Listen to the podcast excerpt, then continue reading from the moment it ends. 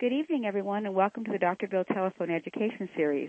Dr. Bill Takeshita is the Chief of Optometric Services for the Center for the Partially Sighted in Los Angeles, as well as Director of Low Vision Training here at Braille Institute. The Dr. Bill Telephone Series is an educational program focusing on pediatric eye conditions for parents, teachers, and other professionals working with young children with visual impairments. The information presented should not be considered a medical or educational consultation, but information that will help us better understand pediatric eye conditions. Tonight, our, our topic is cortical visual impairment, and our very, very special guest is Dr. Christine, Christine Roman Lantzy, and she is the director of the Pediatric View Program at Western Pennsylvania Hospital in Pittsburgh, Pennsylvania, and serves as project leader of the CVI project at the American Printing House. She is also author of Cortical Visual Impairment An Approach to Assessment and Intervention, an AFB publication. Thank you so much for joining us. Oh, you're welcome. Thank you for inviting me. Thank you very, very much, Dr. Roman, for being here this evening. And we know that you're calling from Pittsburgh, so it's quite late there in the evening. But everybody here on the West Coast, we, we really are so, so grateful. And uh, this evening, the reason I'm so excited about this discussion is that cortical vision impairment is now the leading cause of vision impairment among children. And this has really become a major problem, not only because of the increased number of children with this type of vision impairment, but also with the fact that there are many, many parents who have been told that nothing could be done for this condition. And I know that from your publication, your expert research, you have actually found something that was very, very different. And I'd like to ask you questions about your research so the people in our audience can learn what types of things that they can do and that there is actually something that can be done for cortical vision impairment. First of all, Dr. Roman, can you just tell some of our people who may not be quite familiar with cortical vision impairment, what is it and what seems to be the major causes of CVI? Okay. Um, so cortical visual impairment is um, is a form of visual impairment that occurs because of injury or structural differences or conditions that affect the visual pathways and visual processing centers of the brain. So I think of visual impairment as sort of falling into two broad categories.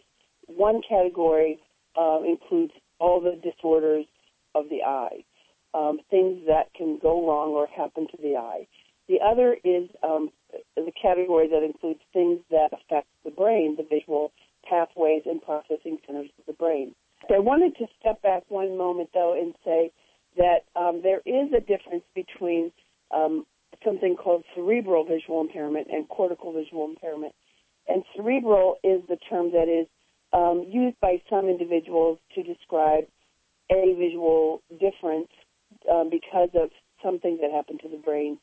But um, in a paper that was written by a, a, number of individuals, sponsored by the American Printing House for the Blind, um, and those individuals included physicians and therapists and professors and educators, um, that, that there was a collective um, decision that we would use the term cortical visual impairment because we're really referring to a subset of, you know, if you think of cerebral visual impairment as all things that can happen to the brain that cause visual differences. So if a child has a figure ground issue, if a child has dyslexia, if a child has prosopagnosia and can't recognize faces, those things might all come under the term of cerebral visual impairment. But if you think of a subset within that term, cerebral, there is a subset that is that uh, where children have these 10 characteristic behaviors. Um, and when those children, when that is present in a child who has also had one of the causes of CVI, and their eye exam cannot explain the way they use their vision functionally, then that child is rendered visually impaired and, excuse me, has cortical visual impairment. So we're really talking about cortical visual impairment as the phenomenon that sort of resides within the larger scope of things called visual processing disorders. But this particular one renders the child visually impaired. And in fact, most parents of children with CVI will reflect back on their child's early days and, and think and be able to sort of describe how they thought their child might not see. Might not see normally. They had grave concerns about their child's vision, even though their eye exam didn't reflect those concerns. So the confusion begins right there. Um, the causes for CVI are really numerous, and with, this is really a, a course unto itself, just like anatomy and physiology of the human eye is a course unto itself. But but I will list some of the, the major causes.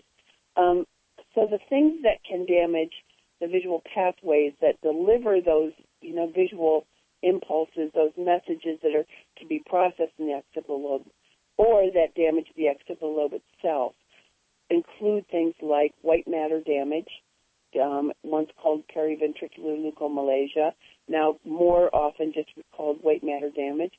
Um, asphyxia, a lack of oxygen, um, a significant lack of oxygen can cause CVI.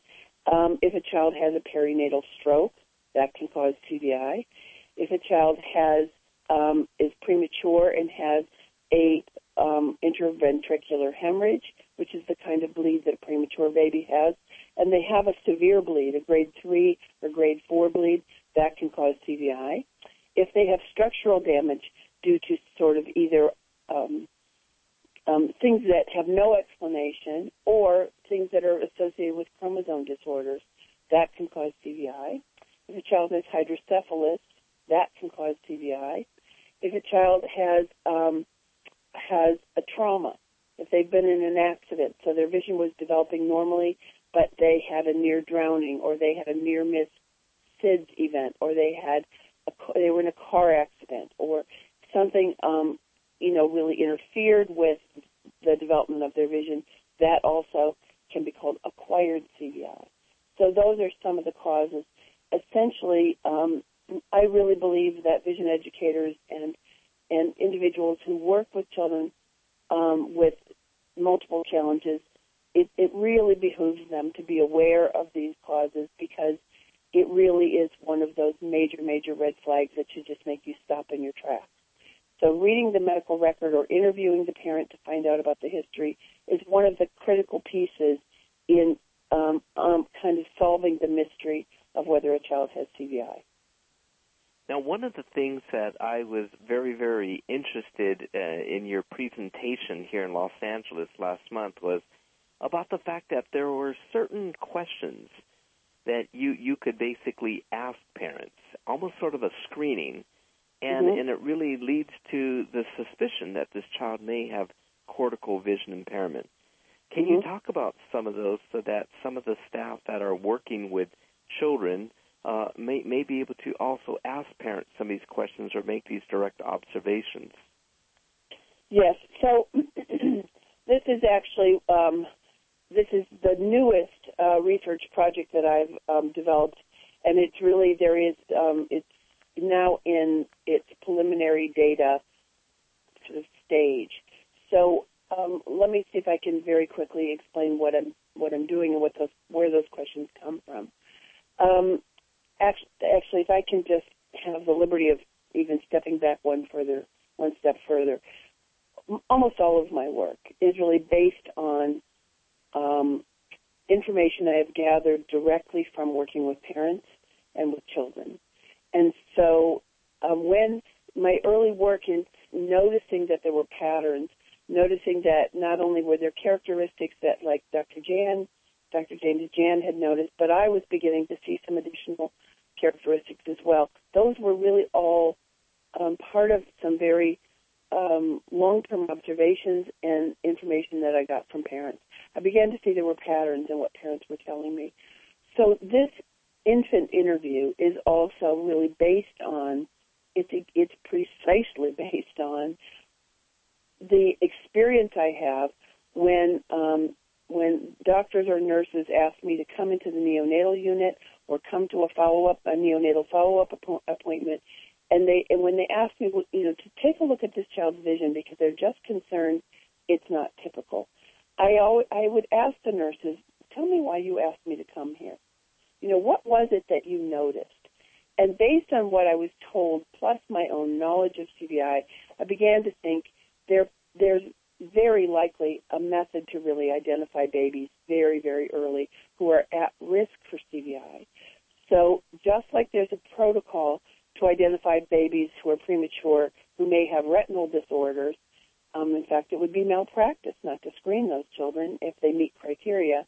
I'm hoping, very much hoping, that I can develop um, a screening that will become a widely used screening for very young children who are 38 weeks gestation through six months of age to, to get them identified early and put into sort of a protective category while we um, wait to do a full assessment called the CVI range. So those questions are very simple. And the questions, I want to also share that the preliminary data are being collected now by our hospital. Um, I have, I'm in agreements right now with um, Johns Hopkins Hospital, Cleveland Clinic, Markham Stouffville Hospital in Toronto. There are a number of places. New York City there's a hospital in New York City that's interested. So we're trying right now to, to, to sort of pilot this and see if it's work. It can work in other places. There are five items to this screening, just five items. And the five items, of course, I train people on how to do this, but the, the two of them are interview questions, and I simply ask a parent, um, do you have concerns about the way your child sees? And a parent of a very, very young child who has no concerns, who feels confident that their child is developing typically visually, will simply say no. Parents of children with CVI respond differently.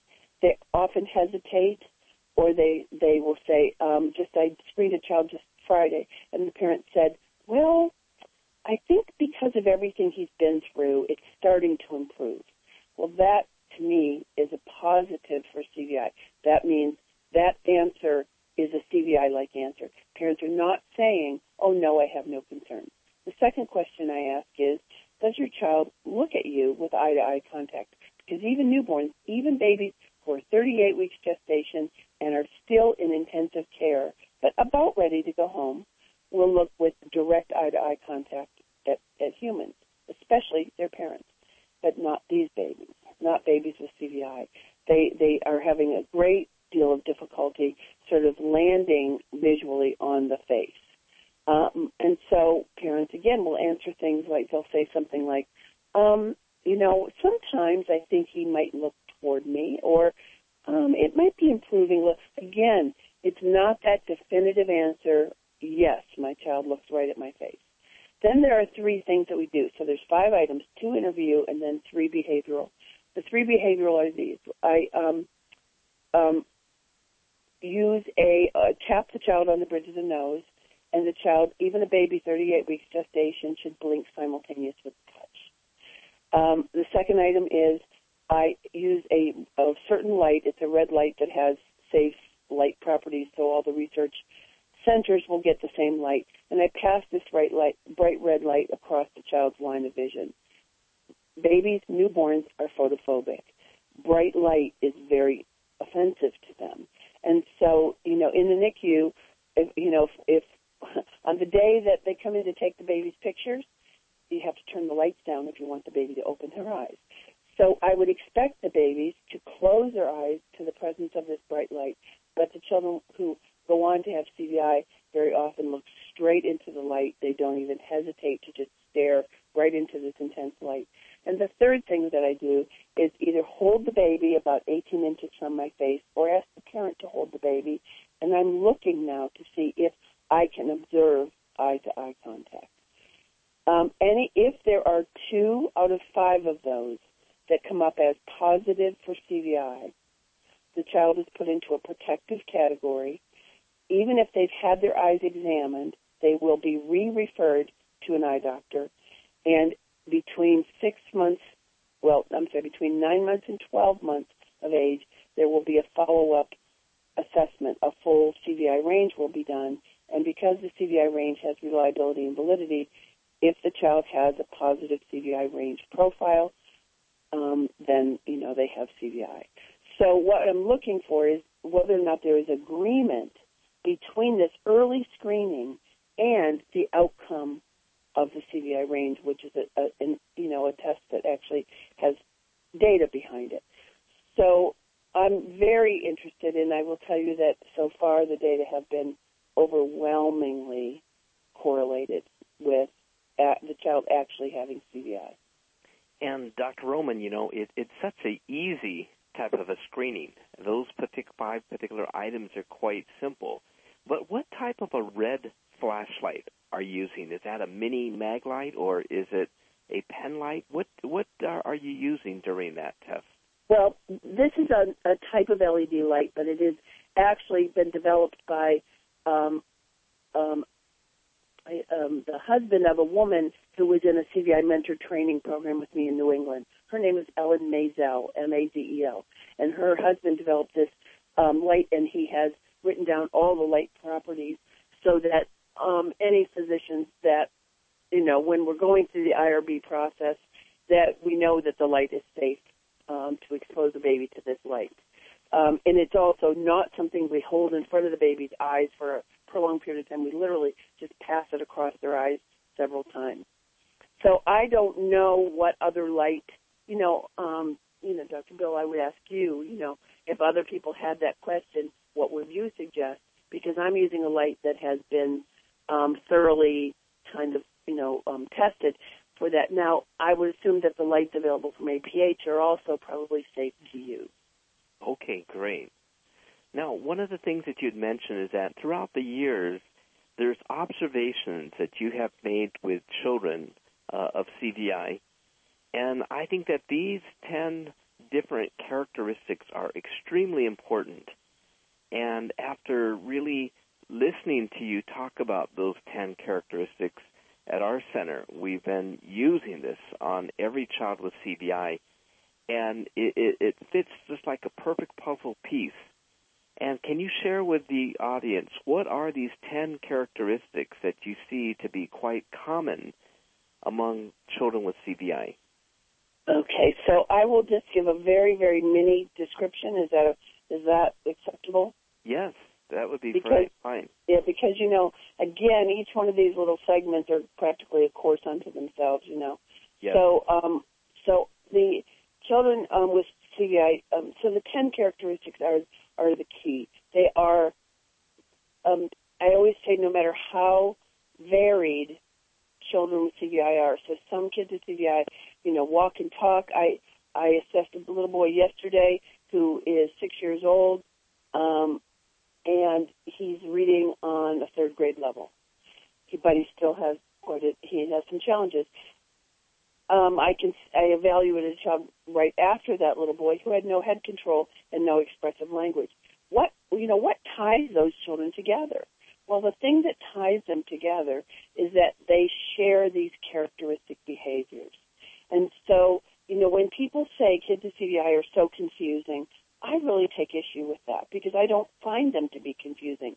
If if we kind of follow the framework and stick to the rules they actually um, the mystery is really solved quite quickly.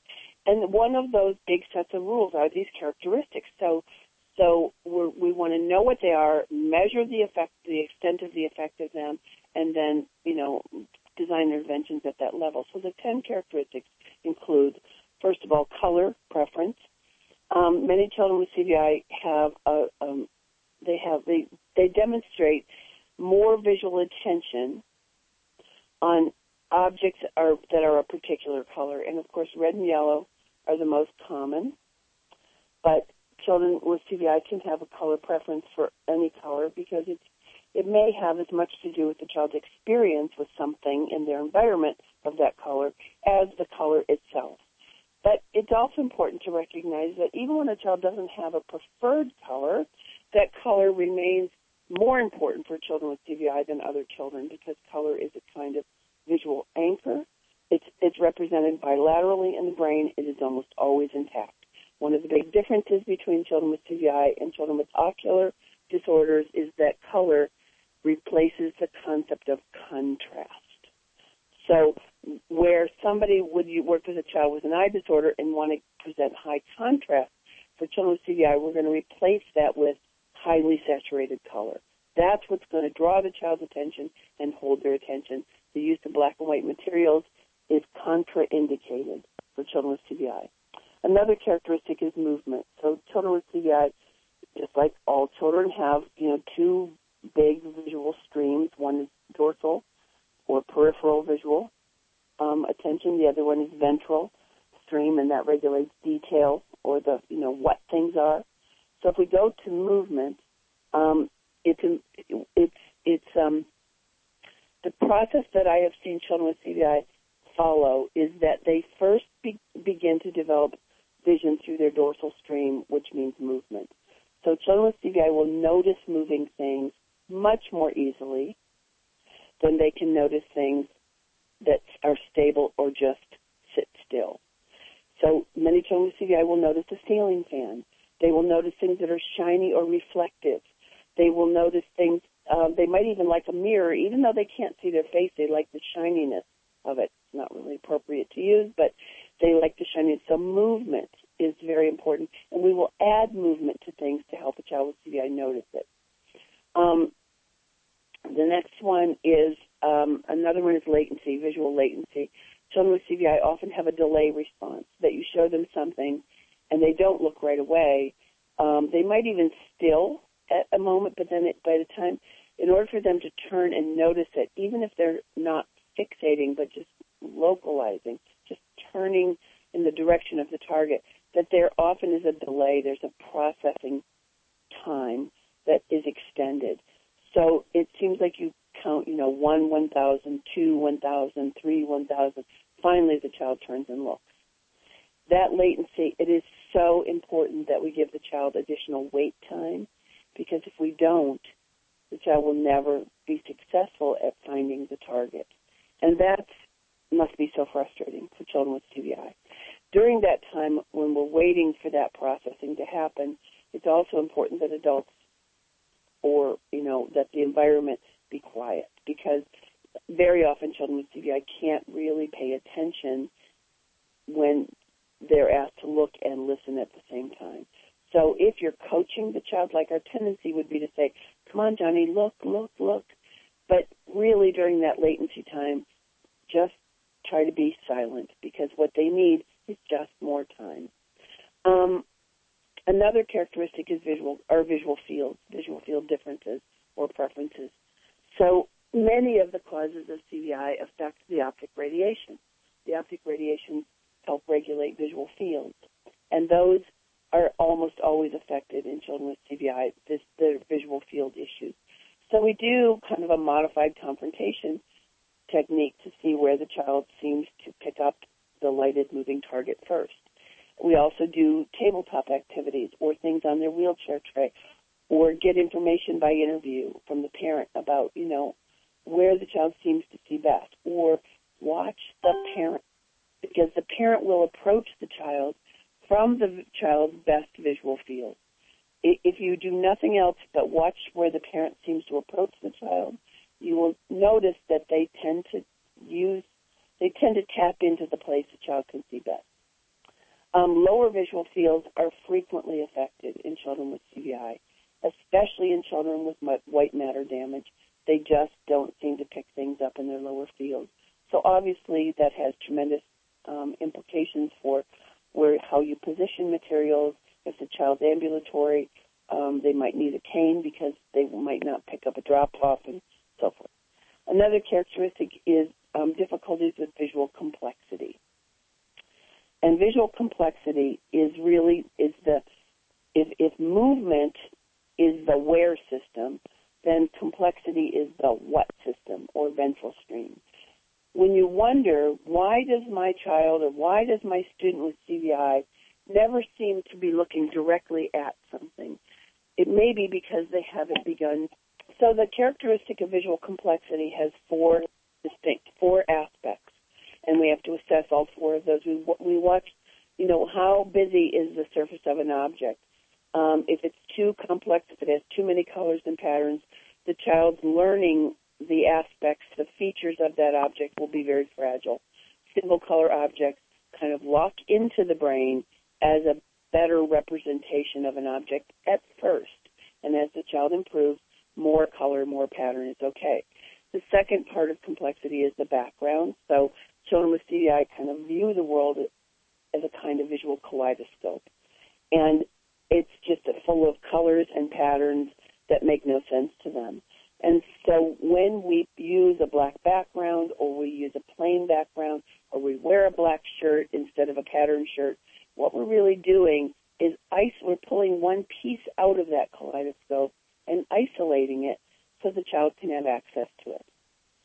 So that, that really accounts for why a lot of children with CVI seem to have very little visual attention because much of their world looks like that kaleidoscope unless we put something between what we want the child to look at and the rest of the of the busyness behind them.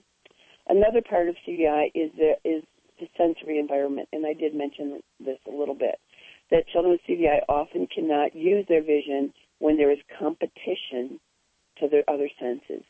So if you know if your speech therapist is really you know talking and coaching the child, you may see very little visual attention. But if we if we do something more like this, if we offer the child, we say, you know what, um, Amelia, I'm going to in a minute. I'm going to show you your red shoe before we put it on you. I'm going to show you your red shoe. You know, it's red and has laces. So, in a, so here we go. Get ready, and then you show it to the child, and then you're quiet. The child looks, you're still quiet. When the child looks away, stops looking, then you can say, yep, that was your red shoe. You saw that red shoe with laces. So we want to sort of stagger where that sound comes in. If a child, many children with CVI love music, but what we have to be careful of is that, that it doesn't become their full-time form of access. You know, we want children with CVI to have a, to use all of their senses to the greatest ability possible. And in order to use vision, um, we have to really watch what the child's doing and notice that if they look away when the music starts, then music can be the reward, but if it's on all the time, we're not going to get them to look. It's better if there's music that once the child hits the switch or hits the music object, that that, vision got that for them. Does that make sense? So, and the last part of complexity is the child's inability to um, access the human face because it's a very complex pattern. So all of those pieces improve as the child's functional vision improves. We'll move on to another characteristic. Another characteristic is um, light gazing. That children with CVI um, often will spend long periods of time staring at lights. And that is a way to very passively keep the visual system alive. So we don't really want to encourage kids to stare at lights, but rather we can pair targets with light in order to use that as a motivator, as an encourager, as a facilitator to look at a target. So we can pair something with a light, we can add light to it, we can um, select things that have lighted elements, we can use tablet devices that have backlighting, we can select communication devices that have backlighting because that light is really going to draw the child in. Another characteristic um, is I'm I don't have anything in front of me here, so I'm hoping that I remember all ten. Um, and maybe somebody's been counting. Another characteristic is um, our reflex differences. So children with CVI have two reflexes that may be atypical. One is the touch at the bridge of the nose that I mentioned before. Um, so that could be present, absent, or latent. We want to sort of take a look at how the child responds with that. And the second one is the visual threat.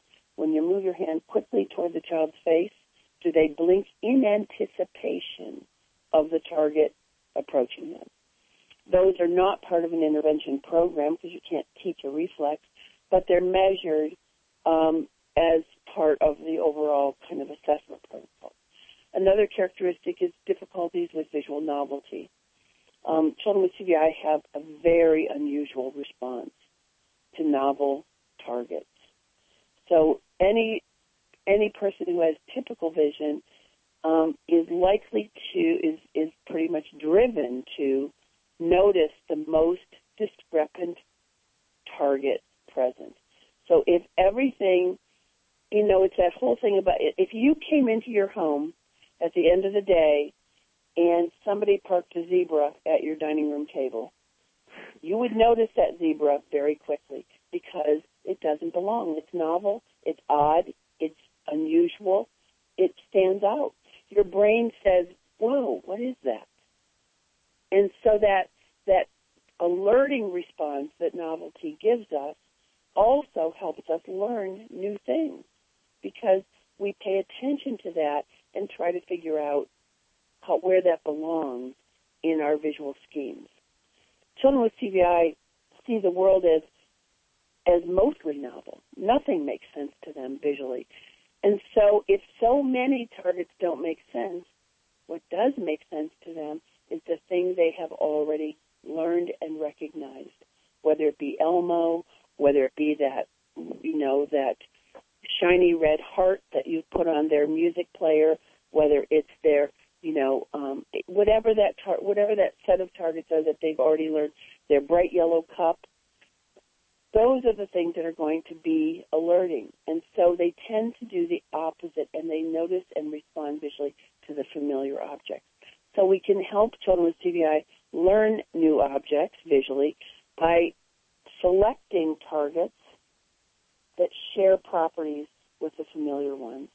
So if something's a single color red moving light up object, we can have other things be red, single color, moving, and light up, and the child will likely learn those pretty quickly.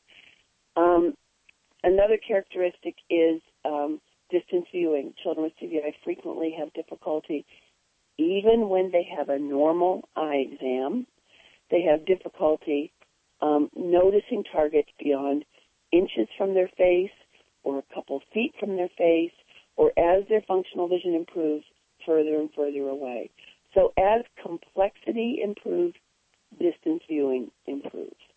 And the last characteristic is the visual motor characteristic.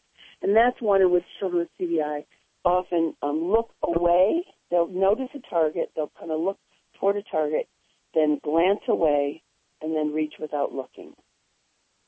And that is um, that inability to use a visually directed reach isn't, and I'm talking about even when a child has cerebral palsy, I'm talking about having vision, having the child, even if they have to turn their head or they're in an unusual posture, that's different. They might still hold that posture as they attempt to get their hand near the target.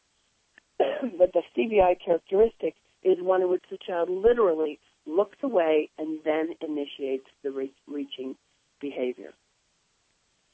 And that is that's dependent upon the integration of both dorsal and ventral streams of vision. Okay, I'm sorry. No, no. And I, I just want the audience to know, you know, as an eye doctor, when we would examine children with CVI in the past, we would measure their visual acuity, we would measure their peripheral vision, we'd measure their need for glasses. But there's so many different aspects of vision that we really didn't take into consideration. And Dr. Roman has created a range of CVI range of, of scores of testing where when a child does see either a person who has been trained in this particular model or a doctor who's trained in this model, the child with CVI can have a baseline evaluation where we can now measure each of these characteristics what is that level of vision? And we could then later test that level of vision at a later date. And we could then determine what type of progress has this child made. So there mm-hmm. are two different rating scales that Dr. Roman has, and that is something that you could read about in her book. But in the interest of time, I don't uh, really want to go into that in detail. But Dr. Roman, uh, in your research, would you basically tell the audience what was really the result of your research in, in performing this kind of research among children with CVI? You did the baseline evaluation to measure their vision, and there was a score, and yes. you were able to later test their vision at a later time. And can you tell us what kind of results? What percentage of the kids who received early visual intervention made improvements in their vision? Um, well, it actually had less to do with who got early intervention versus who got appropriate intervention. Oh. And so one of my big theories is that um, improvement in functional vision for children with CVI is not a developmental phenomenon. So when parents are given advice of just wait and see, and we'll just, you know, yes, your child has CVI, no, there's nothing we can do, we'll just wait and see what happens. That to me is some of the worst advice that can be offered because um, what we found was that when we looked at um, children who come to pediatric view, and they come from all over the country and other countries as well, so we had a nice sample, rep, you know, representative in a way, um, and we assessed them the first time. They were all different ages, all different ages. Some were babies, some were, you know, preschoolers, all the way through high school. We found that um, no child on that first assessment almost no child scored above three, and the, the range goes up to 10. So zero is little or no functional vision, 10 is near normal. We found that they scored pretty low. Um, and when we compared that to a last CVI range, and that was an arbitrary time, some children were um, there. We looked at their last score after they had come back one time. Some children had come back three or four times what we found was that the improvement was dramatic. And that if we averaged out the amount of time and didn't just look at age, look at all these messy ages together, that for a child to get from a score of around, you know, one-ish on the range, which I call phase one, the early phase, to phase three, which is the score between seven to ten, that it took about 3.7 years and 98% of the children got there. And that, that data, those data have been published in the Journal of Visual Impairment and Blindness in October of 2010. And so the question is, so what happened? You know, if it was only age, you would expect that all children would improve and the correlation would be closer, a closer match to their age you would expect the younger children to score lower, and as they got older, they would score higher and higher and higher. But that's not at all what we found. We found that once the parents got a plan and began to put the interventions in place, that that's when things began to change dramatically for their child's functional vision. So if the child was 12 years old and no one ever really systematically approached these characteristics or the interventions across their day, they're likely to hover around three on the range, which isn't a whole lot of functional vision. But if you can get to that higher score of seven or above, you're able to actually, that's vision you can use to read, that's vision you can use to use a complex communication system. That's vision that allows you to see your environment at, you know, up to, you know, between 15, 18, 20 feet and some children beyond. That's a lot. It's a lot of functional vision. So, so actually, Dr. Bill, we found that, that what was really alarming to me was that, of course, early intervention is critical. And that's why I want to find as many children as I can as early as I can um, because you know plasticity for vision is just magic in infancy, but it really was correlated with what we did, and so when a child is exposed to a visually confusing environment day after day after day, their vision doesn't improve very much. But when we can clarify and give them access to a more meaningful environment, to an environment that makes sense and is paired with routines of the day, a lot of change happens. And that makes so much sense. And what I see that often happens with many of our patients, we often will see parents who will buy every possible toy, and often they're just using black and white toys and bombarding mm-hmm. all of these mm-hmm. new things, and the children don't look at it. And That's actually, right. next month, uh, for all of you out there, we will be talking about how to utilize these strategies that Dr. Roman's developed for uh, early intervention. But we have about 15 minutes uh, left, and I'd like to have some time that our audience can ask you questions, if that's all right, Dr. Wonderful. Yeah, it's wonderful. So if you have a question, if you would just unmute your phone by pressing star six, and go ahead and ask Dr. Roman uh, any question that you have regarding uh, cortical vision impairment or the CVI range. Hello. Hi, this is Angela Shahady. Yes, hi, hi Dr. Shahady. Hi, I have a question. Um, if you are trying to find the color preference for a child, mm-hmm. do you use like a certain toy, or do you use a light, or how do you how do you do that? Well, there are some sort of you know systematic ways to go about it, and I will share with you what I do to sort of validate that. But the first and best way to do this is to simply ask the parent, does your child have a preferred color?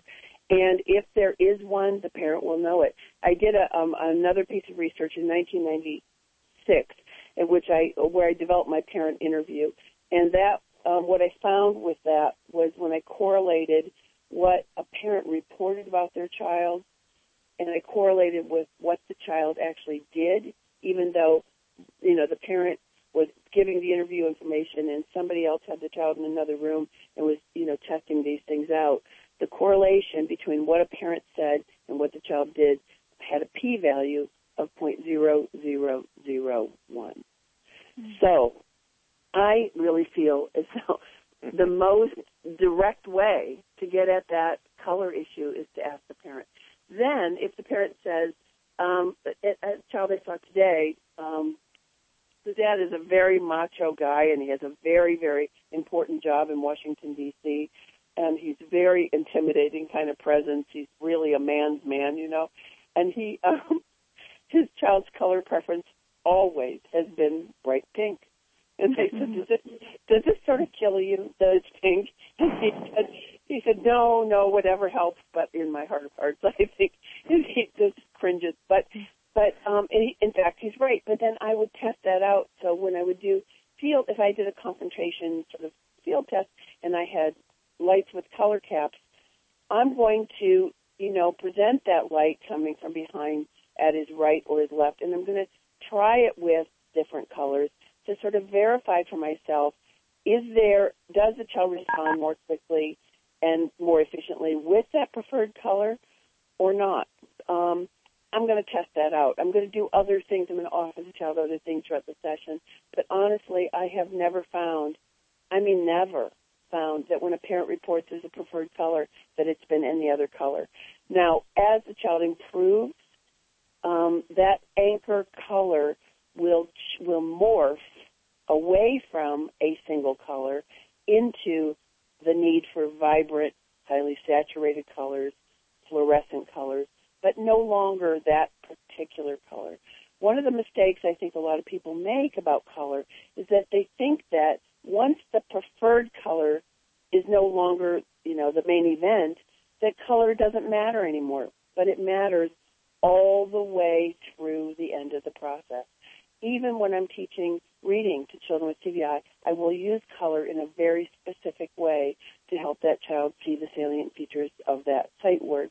I will use color to highlight the difference between, you know, a cat and a dog, the, the whiskers and the pointed ears. Color is never really going to go away, but I, I can get away from that single preferred color fairly quickly, actually. Does that help? Oh yes, that helps. I I didn't know if you had a certain toy or a certain object that was in all different colors and you just tried every one, or if you used a light, or or how how you did it. But um, that makes yes. sense. Thank you. Yes, I do have I do have collections of things that only vary on color, but I find it really um, because I don't always know if the child's responding to the object, whether it's too novel, that I um, you know I can't have like you know, it's impossible to have every object that could potentially be the preferred object. So I do um, kind of verify that through my field testing and some other things, but the field testing usually helps a lot. Great, thank you. Mm-hmm. Hi, next question for Dr. Roman. Hi, Dr. Roman. My name's Kelly. I'm a parent, and my my child. Hello, thank you for being with us. Um, my child exhibits um, some but not all of your 10 characteristics.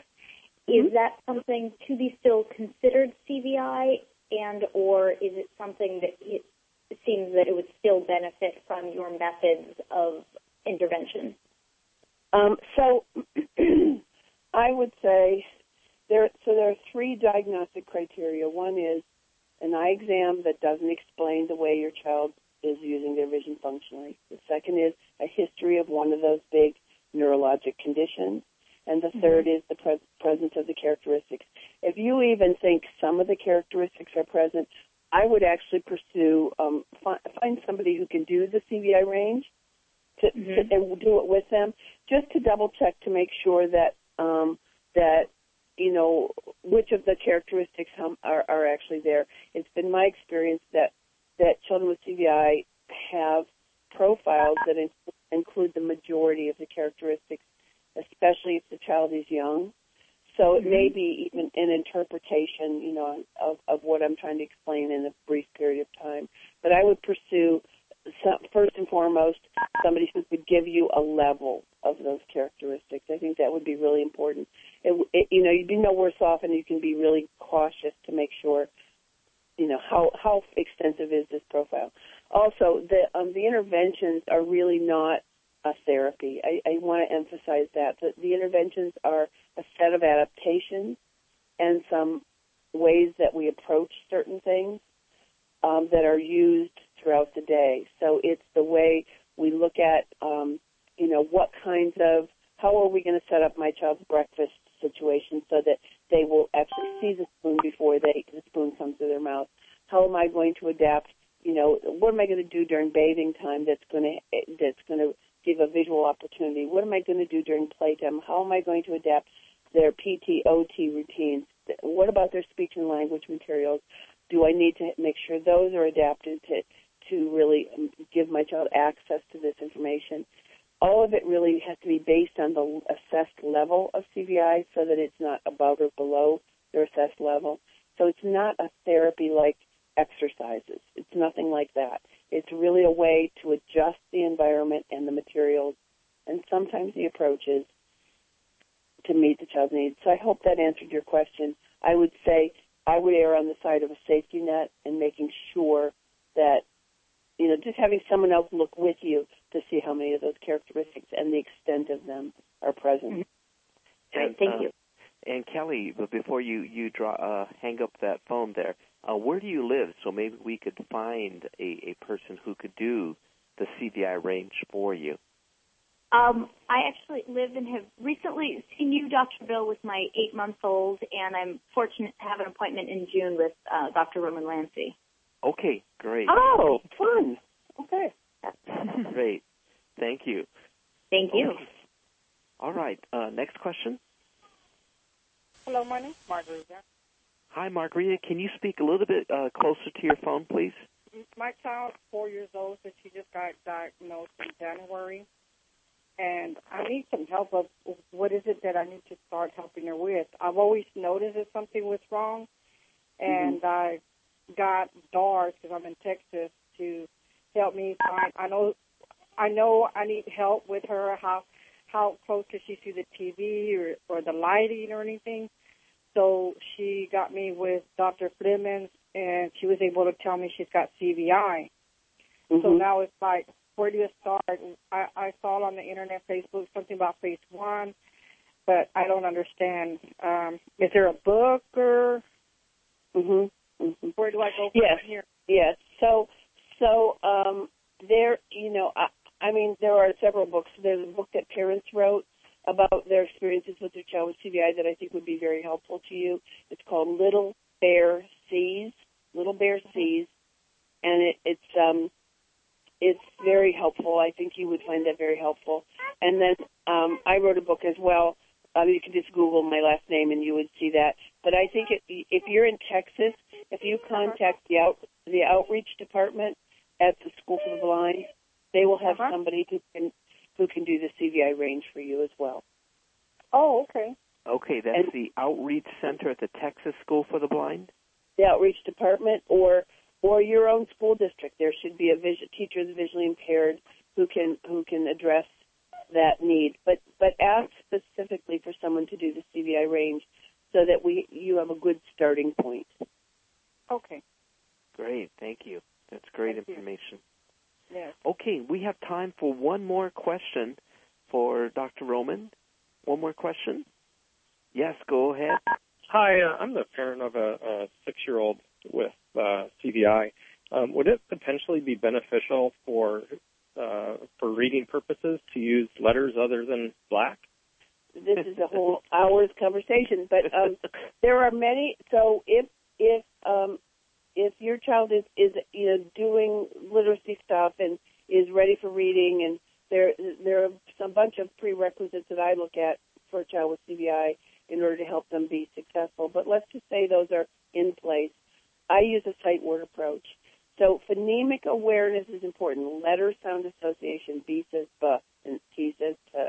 But I don't, I haven't found it to be very helpful for children with CVI to actually learn to sound words out because they read too slowly. They get stuck in the complexity of the word. So I outline the shape of the sight word very tightly with color, so tightly that it's like a puzzle piece. And you can take the letters that would be black, you know, black on white background, but the outlining is going to be a color, a fluorescent color. And that outlining draws the child's attention the salient features of that sight word, and I would suggest you actually talk about this is a short word, bed, B-E-D, starts with the sound B, ends with the sound D. And see how this has a tall letter at the beginning and a tall letter? It's a little short word, B-E-D. But, and then I would take the letters out as a whole unit, take it out, have them fit it back in as a puzzle piece. There are many, many things that go with this to help a child become literate. Um, if you if you want more information about that, I, I can I can be happy to talk to you about that, or to even connect you with parents who have actually successfully gone through that process, and their their children are you know either using a series of sight words or actually reading fluently. That that's. A, but I um, I wouldn't make the letters themselves color. I would make the shape of the sight word stick out. The whole shape so, of the sight word. So tightly not just outlining it, not just drawing like an oval around it or a box around it. It has to be so tight that the child begins that they look at the shape of the word and they get, you know, they they recognize it because it is a, a single unit that has some visual aspects they can recognize. I start right. with a very short word and a very long word. So like the word bed and the word schedule and I tell you know, this is spelled this way, this is spelled that way, this is a very long word, this is because you know this word schedule has a tall letter at the end, um, you know, and and so forth. So that and, and actually, if you even go to Wikipedia and you and you look up describing letter shapes, there's some very cool ways that you can actually um, help a child begin to think about what something looks like in terms of, you know, the end of the word ends in a Y, and that's da da da. da. Um, I will also suggest to you that the Bridge School in, um, I don't know if you know the Bridge School that is near um, San Francisco. Are you in California? Yes, I am. So they have, um, I've worked very closely with the Bridge School, and they have, um, if you would look on their website, I don't know if they have it up yet or not, they have, um, they have a whole CVI they they do intensive work around CVI, including literacy if you wanted, they they may be a nice resource for you in terms of examples of how they've done this. They're doing a beautiful, beautiful, beautiful job with it. Great, thank you. Great, thank you very much, Dr. Roman. This is really very, very wonderful information.